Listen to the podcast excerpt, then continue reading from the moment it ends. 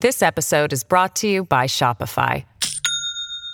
Do you have a point of sale system you can trust, or is it a real POS? You need Shopify for retail. From accepting payments to managing inventory, Shopify POS has everything you need to sell in person.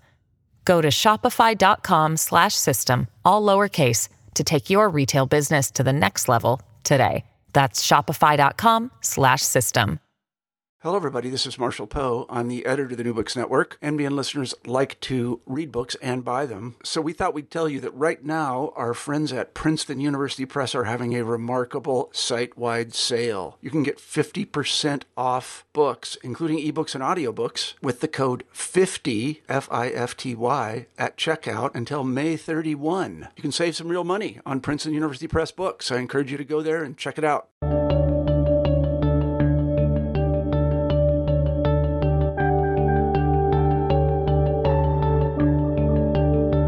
Good day. Welcome back to New Books in History, a podcast channel on New Books Network. My name is Charles Coutinho of the Royal Historical Society. I'm a host on the channel, and today I'm pleased and honored to have with us Professor Jeremy Black.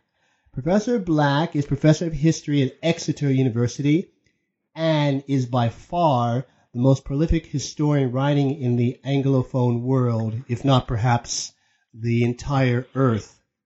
And today we are speaking about his newest book, Imperial Legacies The British Empire Around the World. Welcome, Professor Black. Good afternoon. Professor Black, what is the thesis of your book?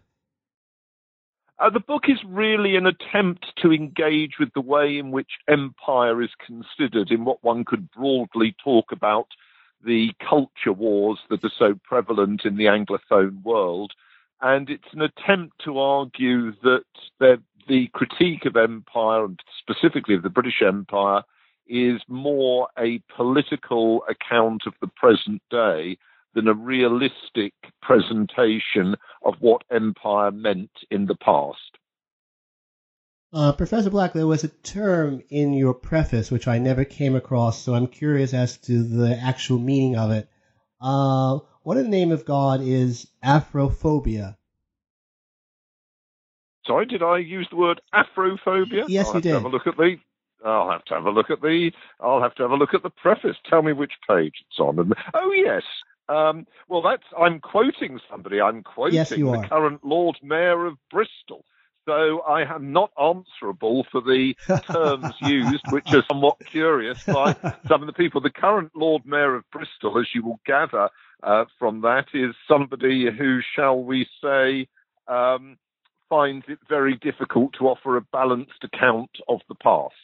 And um, in her um, account of um, Bristol's uh, history in the 18th century as a slave trading port, um, she has, um, as it were, engaged very much in modern gesture politics. And I think the, the terms she's using are very much modern gesture politics.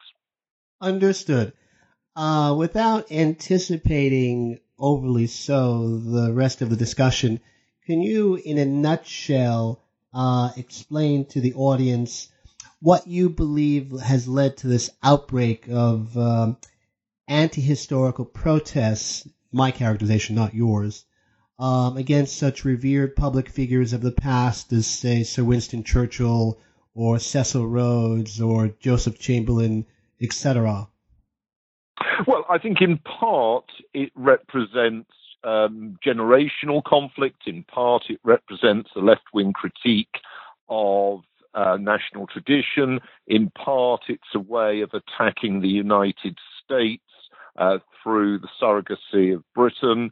In part, it's the foundation myths of a lot of independent countries which were originally part of the empire, and more particularly the intellectual strategies and career trajectories of politicians and intellectuals bound up in that.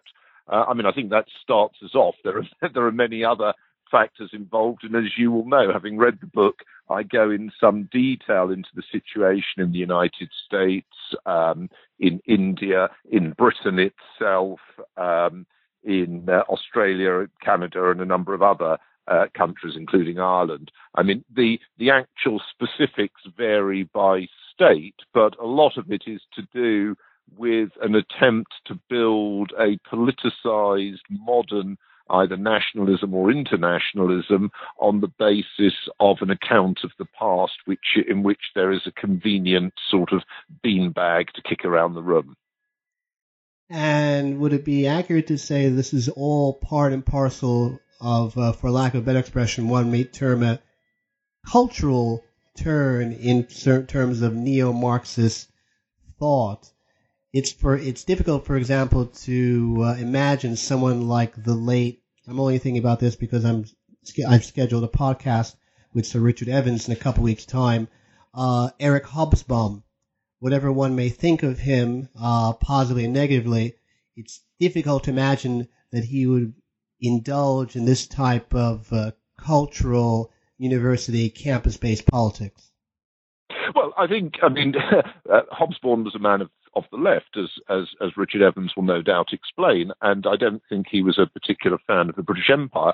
But I think that the um, classic Marxist account uh, was not so much to do with um, some of the issues which are now raised in the critique. Although I do think that part of the post 1990 um, critical discussion of both the British Empire and the argument that America was becoming an empire, um, in part derives from um, the Cold War and the Marxist critique then of Britain and indeed the United States as their empires, as their enemies. And indeed, it's worth bearing in mind that what we call the Cold War, which Americans tend to date to the period beginning in 1945, uh, instead, as, as, you may know, I've published a book on the Cold War, instead should more correctly be dated as beginning with the communist or Bolshevik, whichever term you wish to use, revolution in 1917. And the principal opponent in that stage of the Soviet Union uh, was Britain and therefore the British Empire. And to a certain extent, there is a continuation of that. I mean, that would be too reductionist an account, and it would be a mistake for my part to offer a reductionism that is uh, as shallow as much of that which is critical of, of the past of the empire. But that element is part of it.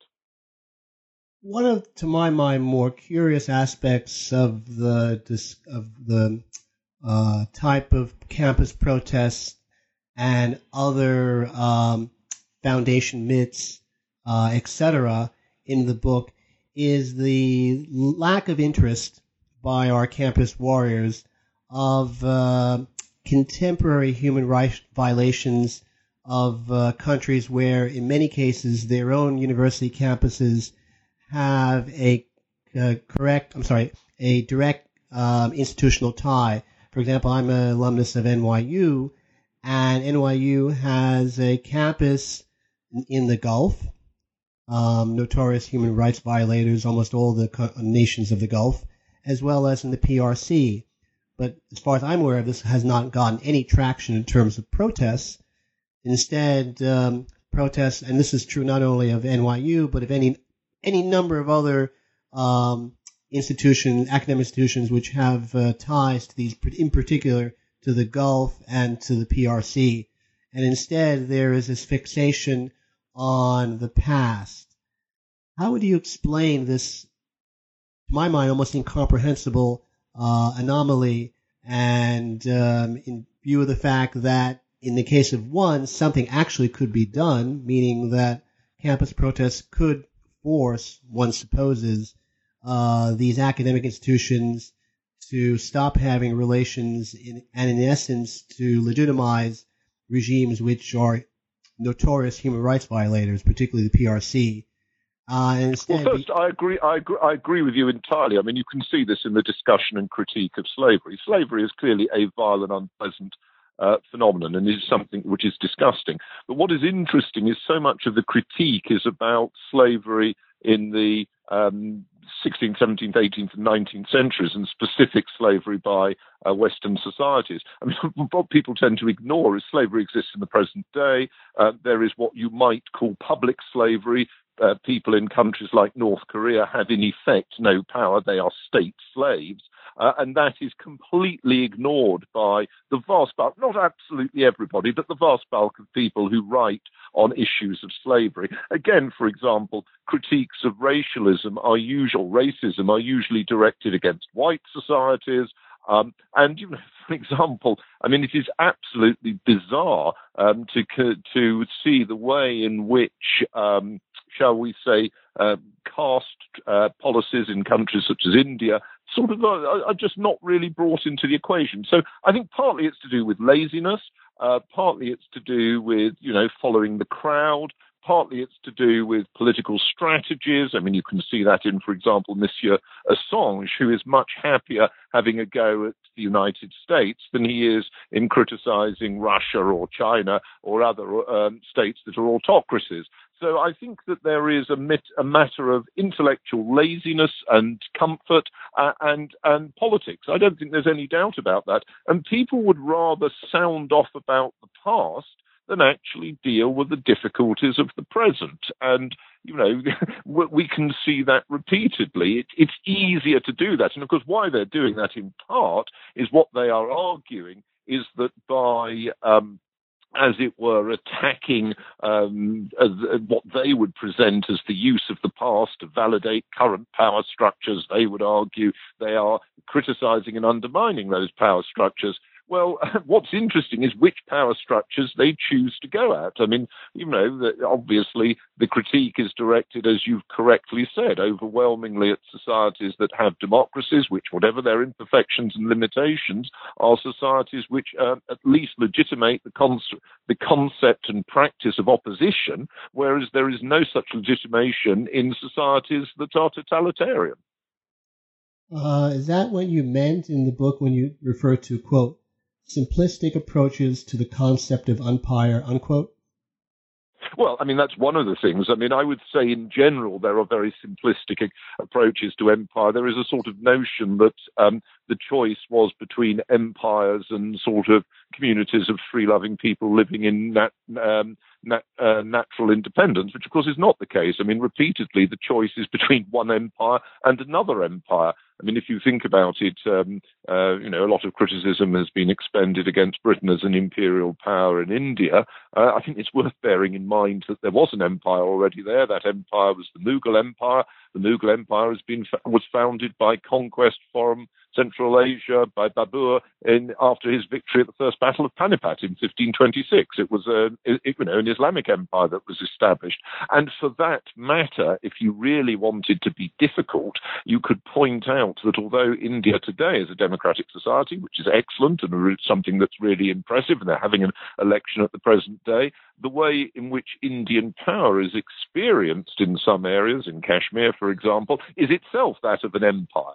And so I think this is much more complex. And, and again, looking and taking that forward, first, a lot of post colonial powers, Indonesia is another example in areas like Sumatra or or Western New Guinea is experienced as an imperial power, or China is experienced as a near imperial power in Xinjiang and Tibet. So you can take that point of view.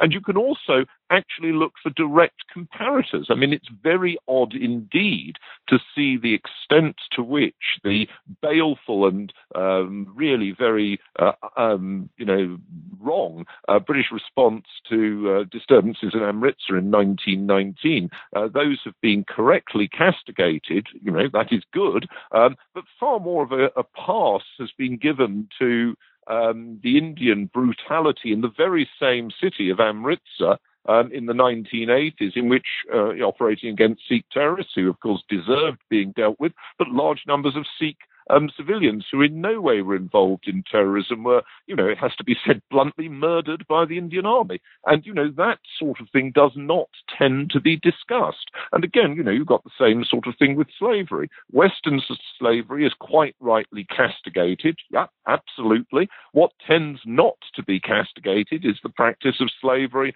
within Africa itself, and for that matter, um, slavery uh, as as uh, operated by um, Islamic slave traders off the east coast of, of, of, Africa, and that again tends to, you know, it's it's there in the scholarship, but it doesn't really tend to play its role in the public debate. So the public debate is a inadequate um, approximation and palimpsest of the scholarship. The scholarship itself can be flawed and, and partisan, there's no doubt about that. And then on top of that, your comments about um, campus politics. Well, campus politics is often ridiculous. I mean, but there is this idea at the present moment of, quote, decolonizing the syllabus. I mean, we have that absurdity at my university. It's an absurdity at many universities.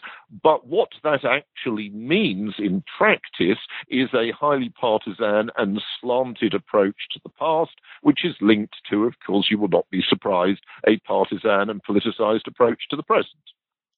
Getting back to India, would it be correct to say that someone who comes uh, from, say, an ideological perspective close to the current government, BJP, would have a different take on the Indian past than someone who comes from Congress?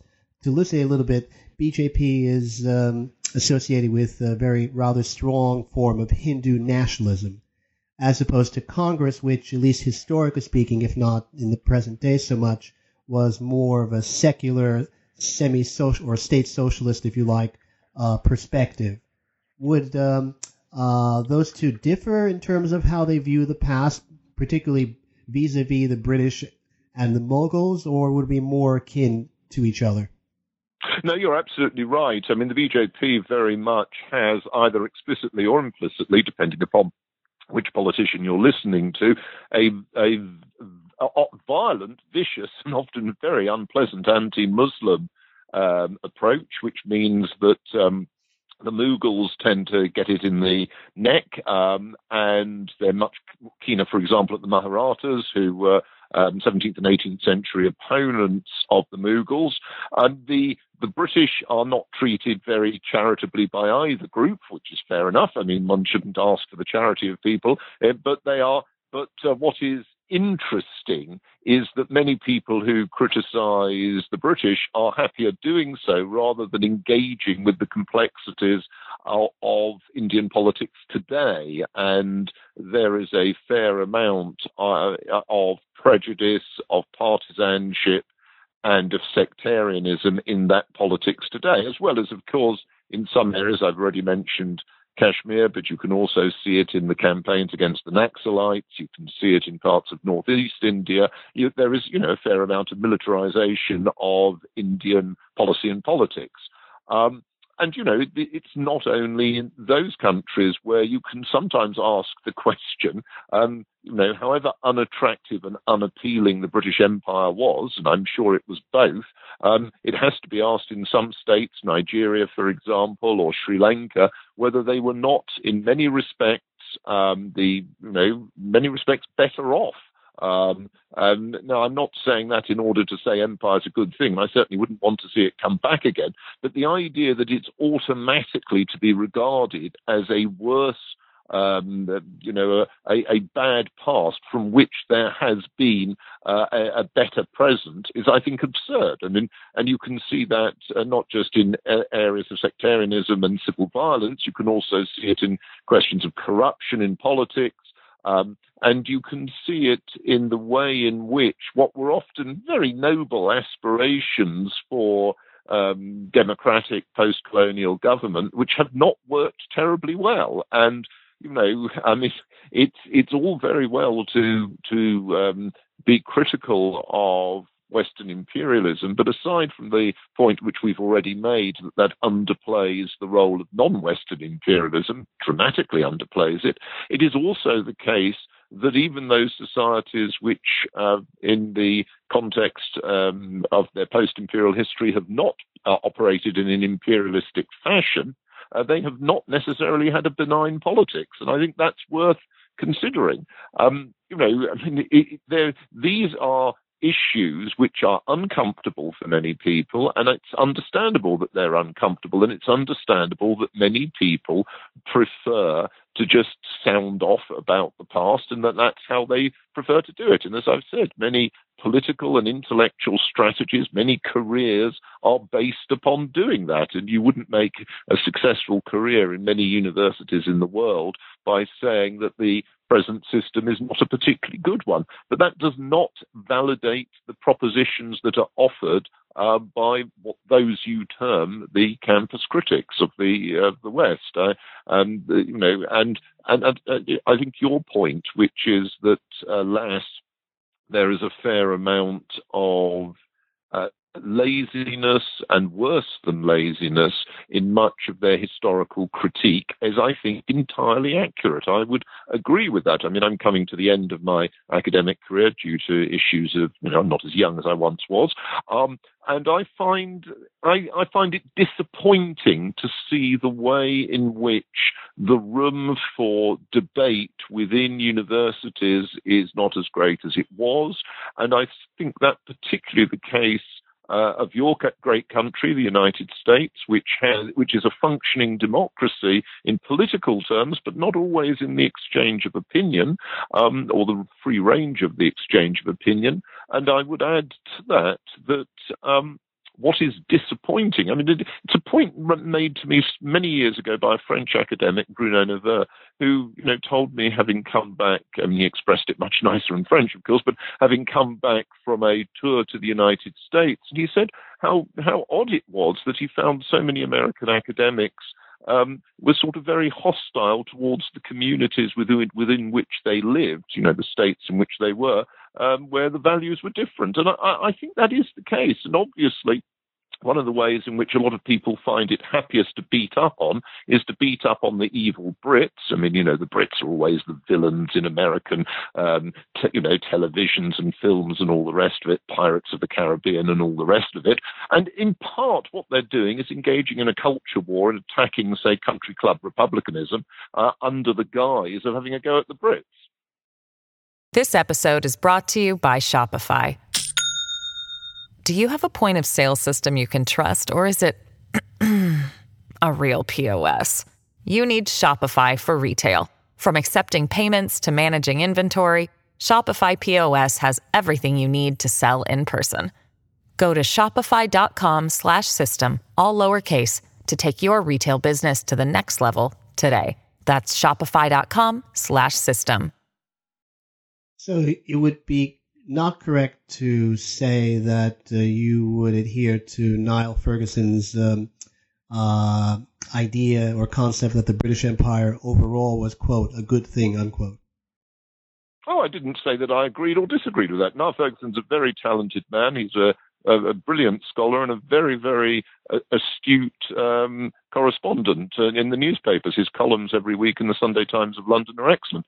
No, I mean, I, I wouldn't say that at all. And in fact, Ferguson makes a point in one of his books in which he says that the British Empire, in a sense, achieved its civilizational value most acutely um, in the major role it played in uh, World War II in resisting uh, Germany, you know, Nazi Germany and Imperial Japan. And I would agree entirely with that. And um, I would have said one of the most creditable episodes in Indian history in the last century is the large number of Indians who fought as volunteers uh, for Britain um, against Japan and against um, Italy and against Germany. I think I would agree entirely with uh, with Ferguson's point on that. Um, I think that in the case of um, in the case, if you go back, I mean, you know, I've done a biography of George III, and I did argue in that that George III's um, response to growing disaffection in the 13 colonies and what becomes the United States uh, was a mistake, and it would have been better for Britain if America had followed the trajectory that and had been able to follow the trajectory that was later to be followed by Canada, Australia, New Zealand. Um, so no, I mean the, it, it's not automatically the case that empire was always correct, and it's not automatically the case that the defenders and expansionists of empire were always right. I wouldn't say that for a second. But what I would say is that of the empires in world history, the British Empire was a singularly benign one. That's not going to make you very happy if you were experiencing uh, British conquest. But if you compare it, you know, if you're, if the question is comparison. And as I said earlier, one has to often compare it with what the alternatives were. Would you agree with uh, Bernard Porter's thesis that um, for the British public in the 19th and 20th century, uh, the empire was something that they were for the most part indifferent to and certainly did not identify with it in any deep uh, way or fashion? No, I think he's wrong. I mean, he's obviously argued that frequently in his career. No, I don't. I don't uh, accept that at all. And um, I think if you were, you know, reading newspapers, which most people could do what, by the late 19th century, if you were going to music halls, um, you would have had a fairly large quantity of imperial sentiment offered to you. And of course, many of your family members would have gone off. I mean, a large number went to the United States, of course, but many of your family members would have gone off to Australia, New Zealand, and Canada, and you'd have felt a sense of empathy and identity with them. So, no, I think he's actually wrong. I think it's certainly the case that there was in, more of an interest in some parts of empire than others. I don't think, for example, there was much of a commitment or interest uh, to, for example, the expansion of empire into what they used to call Burma, we now call Myanmar. I mean, so I would agree, you know, there wasn't much of an interest in British Guiana, uh, uh, you know, but I don't think it's the, that's the same as saying that there was no interest in empire as a whole or in some of the major colonies. What do you mean by exactly when you say that the foundation myths in many countries in the world are anti imperial in nature? Well, what they are is that they're based upon the notion that their modern history begins with the rejection of British power or the end of British power. So their foundation myths, the accounts they provide of their origins, are ones in which Britain has to be bad, an empire has to be bad, because otherwise, how do you explain why you're starting off anew and in a different trajectory? Um, so I think that that is the case, and um, you know I think that's fairly commonplace with um, ex-imperial colonies. Um, it doesn't necessarily mean, though, that you get an accurate account. So if you take Ireland, for example, what tends to be, um, you know, really underplayed in Irish history is the extent to which um, the Irish in the 19th century were major participants in the British Empire, and you know, um, uh, many of them fought for the empire. A very large number of soldiers in the empire were Irish, of course. Uh, many of them had took part in it governmentally, economically, and migrated within it. Now, that approach does not tend to be fostered either if you look at modern uh, modern Ireland or indeed if you look at the Irish American diaspora. Um, but actually, it's accurate. Um, it may be inconvenient because it might be easier for you know people in Chicago or Dublin to think of themselves as people that at one stage had it put upon them by the evil Brits. But actually, um, if you were a, a soldier of the British Crown in 1850, 1850, you were just as likely to come from Connemara as you were from Somerset. So, and that kind of approach doesn't tend to have much attention devoted to it. But isn't the case for Ireland that, uh, unlike I think most or almost all the other cases that you discuss in terms of foundation myth, that Ireland in the last 30 or 40 years, its historiography has uh, gone from, if you want to employ the terms used by Butterfield, from the heroic narrative to a historical narrative. And in the case of Ireland, thinking specifically of the revisionist school, most probably the best known um, adherent of it being Roy Foster, which I was That's surprised. certainly true of that's certainly true of some academics, but you're not going to find it true of very many museums, for example, in Ireland, and nor are you going to find it very true in much of the public memorialisation um, and you know, the I mean, I was not so long ago on Cambridge Common near Boston, where the statue dedicated in 1997 to the Great Hunger bears the inscription "Never again should a people starve in a world of plenty." Um, also, you get the ludicrous um, way in which the Easter Rising of 1916 is portrayed. I mean, let's be clear about this. Britain was involved in an extraordinarily difficult war at that part, the World, World War One, and you know a small number of people rose in rebellion starting off of course by murdering a policeman who of course was irish. Uh, but that of course doesn't you know that doesn't of course he doesn't bear commemorating because of course um, he was on the side of the of government. And you know these people taking arms and money from the germans and they are presented as great heroes of Irish nationalism. Well, I don't think you would find that in many other countries engaged in a world war, they would have had a tremendously sympathetic uh, view of rebels in that context.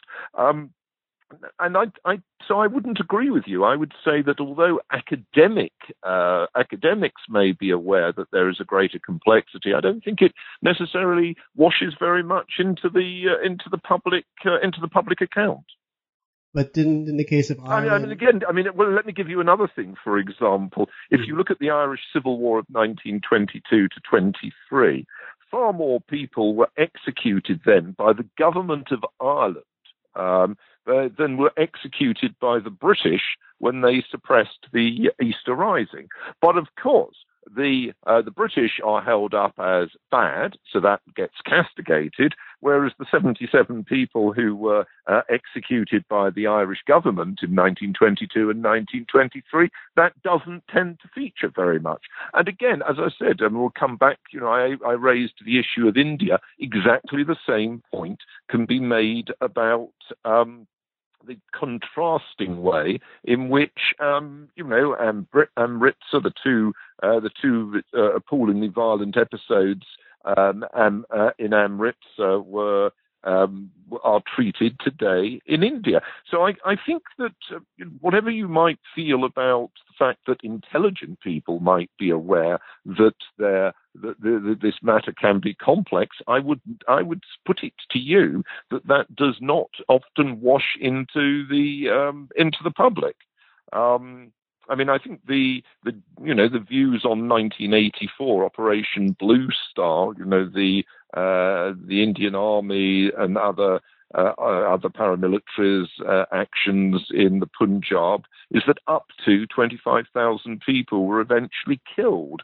Uh, you know, that doesn't um, in any way excuse the 1919 uh, massacre, but it's a very different scale. And what I found very interesting is that one gets attention and the other one does not. And we could go on and on like that. Um, there is a partisanship in the public memorialization which is very unattractive if what you want to do is have some sense that history is a trust between the generations in which our honesty to the past is in part a matter of trying to understand uh, what happened in the past because of the trust between the generations. Well, excusing massacres in the past, um, as uh, you know, a lot of uh, a lot of the discussion seems to be uh, when you focus on 1919 and not on 1984, or if you're an Irish nationalist, when you focus on 1916 and not on 1922 to 23, it's shallow. And I don't think that shallowness is acceptable, quite frankly. It might be convenient, and lots of life is convenient, and no doubt some of your listeners will not will be will send all sorts of abusive uh, remarks as a result of what I'm just saying. But I'm afraid to say that shallowness is not something that's creditable. I think I mentioned in the book um, that um, you know, when I made a point about Amritsar, similar to the one uh, that uh, we were talk that we've been talking about, um, one American academic uh, using the cover of anonymity, which of course is always uh, hilarious, um, said that it was akin to excusing the SS. Well, this is so disproportionate, so absurd that one doesn't quite know where to come from in responding to that. There one of the difficulties for in history is we shouldn't assume that there is you know absolute perfection and that if it isn't absolute perfection everything else is equally terrible. That as i've said is shallow. The fact of the matter is power doesn't always operate as we would like it. In fact it rarely operates exactly as we would like it but that does not mean that there are not differences in terms of the uh, character caliber caliber and quality of choices made by people who were involved in that. And I think from that point of view, although there are episodes in the history of the British Empire that are shameful, I think that on the other hand, it is fair to say that, in, that much of the critique that is directed at it is, as I've said, shallow, foolish, and partisan. And would that also be the case in the discussion uh, which has come up very recently in the public realm uh, in the UK of slavery and the UK or the UK's uh, relation to the slave trade in from the late 16th century up to um, the early 19th century. 1807 is when this when the UK abolished the slave trade. Um, and the fact that um, even though there is a lot of um, stone throwing in terms of the UK record in that time period just mentioned, in point of fact, wouldn't you not agree that as compared to almost every other power in the in that time period, um, the UK had a better record, obviously much better after 1807 and particularly after 1833 when slavery was abolished throughout the British Empire than almost any other um, power, empire, state that one wishes to think about. I'm, I'm not sure that I would necessarily always approve of what the British did. They were major slavers and slave traders um, in the 18th century, but certainly the abolitionist cause moved rapidly forward in Britain. And once that cause was established and the legislation had been passed, the British then devoted a certain amount uh, of effort, really quite a considerable amount of effort, to trying to stop the slave trade. Now, there were obviously, and this is reprehensible, a certain amount of economic interest that took part subsequently in collusive um, practices, for example, investing in slave societies like Cuba. Um, but on the whole, British society moved pretty radically against slavery and the slave trade. And that indeed is one of the major reasons why during the American Civil War, there was a lot of sympathy in Britain for the cause of the Union. And um, the Confederate cause, although in theory, um, from the British point of view, here was another um, you know, um, people seceding from a state. If that had been okay in 1783, why wasn't it okay in um, in the 1860s? Nevertheless, the bulk of the British public uh, was engaged much more positively on the Union side, precisely because of their support for the abolitionist cause. So, and, as you mentioned, I mean, slavery was abolished by the British before it was abolished by, for example, France or Spain or Portugal. Um, so yes, I think that that was an important element in the what the British saw, and I think it's reasonable to say what many other people saw as a moral aspect of, of policy, public policy, and um, civil view um, in the in the 19th century. And you know, the British saw in their terms their commitment to free free trade. They saw that in the same light, and they had a sort of moralized and moralistic approach um, to imperial governance at the time. I mean, you must remember the the notion that the British had was that empire itself would be an inherently transient process, that it would last for a while, but that in the end, the idea of empire is that eventually colonies would become self governing Unfortunately, that view was shot through with racism, so they thought it would first be white colonies. But the assumption in the end of the day is that it would in fact involve eventually all of the empire, and that was the logic, of course, in the 20th century in the movement from empire to commonwealth. Now, you could argue uh, that self interest was bound up in that, and I wouldn't disagree with you on that. But nevertheless, that's a very different proposition about empire to the idea that you would always be a empire based on you know, British district officers going out and telling people what to do and backed by backed up by troops in so doing. Correct. And in the case of slavery, of course, it's very useful to remember if we haven't mentioned already that slavery was only abolished in Saudi Arabia in 1962, as well as uh, the non-British uh, states in the Gulf.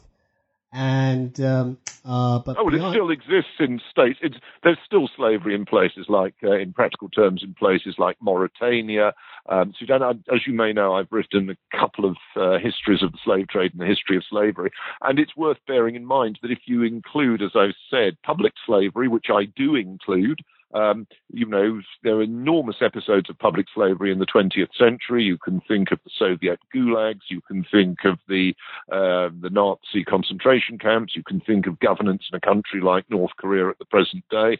Um, slavery is, yes, much more present than people tend to give credit for. And um, one of the things as well as you've got in terms of private slavery at the present moment or commercial slavery You've obviously got uh, tra- women being trafficked for prostitution. You've got um, slavery at the present moment um, in terms of enforced labour.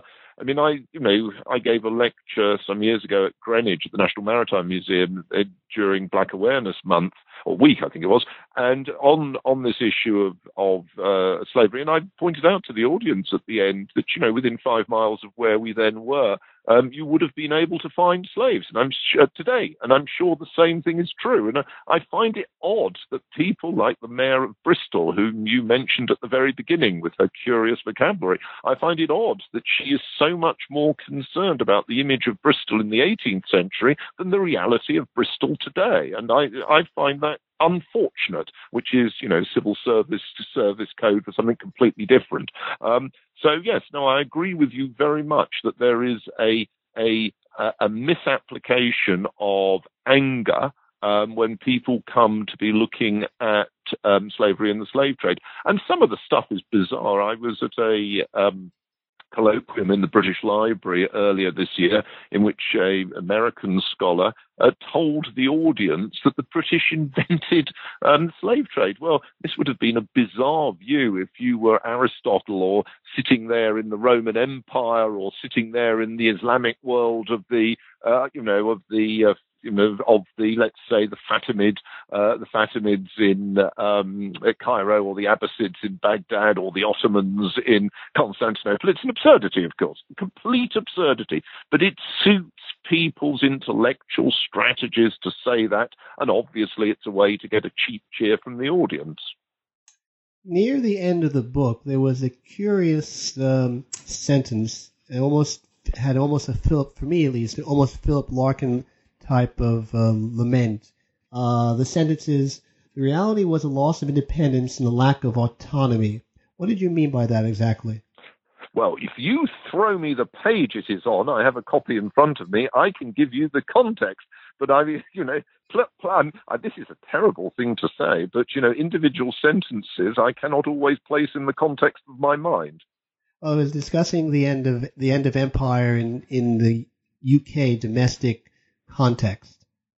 Oh, well, I certainly think that, and I'm, you know, I'm not alone in thinking this, that it's been difficult. And here, as I said, I disagreed with Bernard Porter. You know, he's a nice chap and a um, and a good scholar, but I disagree with him. I think empire was more important for British identity, particularly British identity, as opposed to the identity of England and Scotland. In other words, it was part of the cohesion that uh, kept the two together. And I think that the loss of that left a lot of people somewhat confused. Now, the nature of, of, of, identity, now, what that meant in terms of the way they responded varied enormously. I mean, it's part and parcel of the background of uncertainty, which I think we can see as a theme in Britain over the last 50 years. And obviously, is in some way, and again, I don't want to be a reductionist, is in some way related to the uh, debates and dissension over Britain's relations within and with the European Union. So I think th- those are important points that are worth thinking about. Again, I don't want to bore you silly, but if you look at my book, Britain since 1945, I've tried to discuss that in greater detail. I think um, the United States has not had to face a comparable issue whereas um, there have been some other states that have had to do so, uh, France, for example, but they tend to have taken, you know, each state tends to have taken a different trajectory.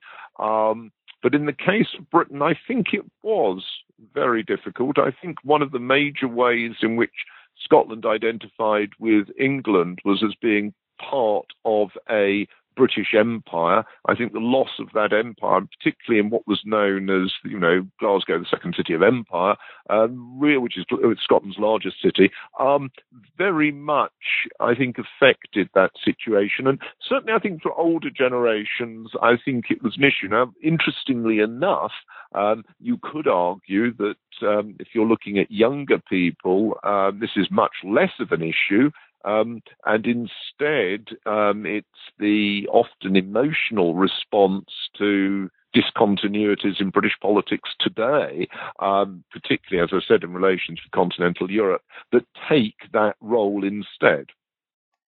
If you wanted people to take one thing away from your book, what would it be? That we need to engage in culture wars, understanding that there are different points of view, and that this engagement is important to our sense of current identity and thus future prospects. That in discussing the British Empire, we're not just talking about Britain, a relatively minor state off the continent of Europe. We're actually talking about much of world history directly and by surrogate terms, we're talking about the United States as well. With that being said, I would like to thank you very much indeed, Professor Black, for being so kind as to speak with us today. This is Charles Coutinho. Thanks for listening to New Books in History, a podcast channel on the New Books Network. Thank you, Professor Black. Thank you very much, and best wishes to all my many friends in the United States and my relatives there.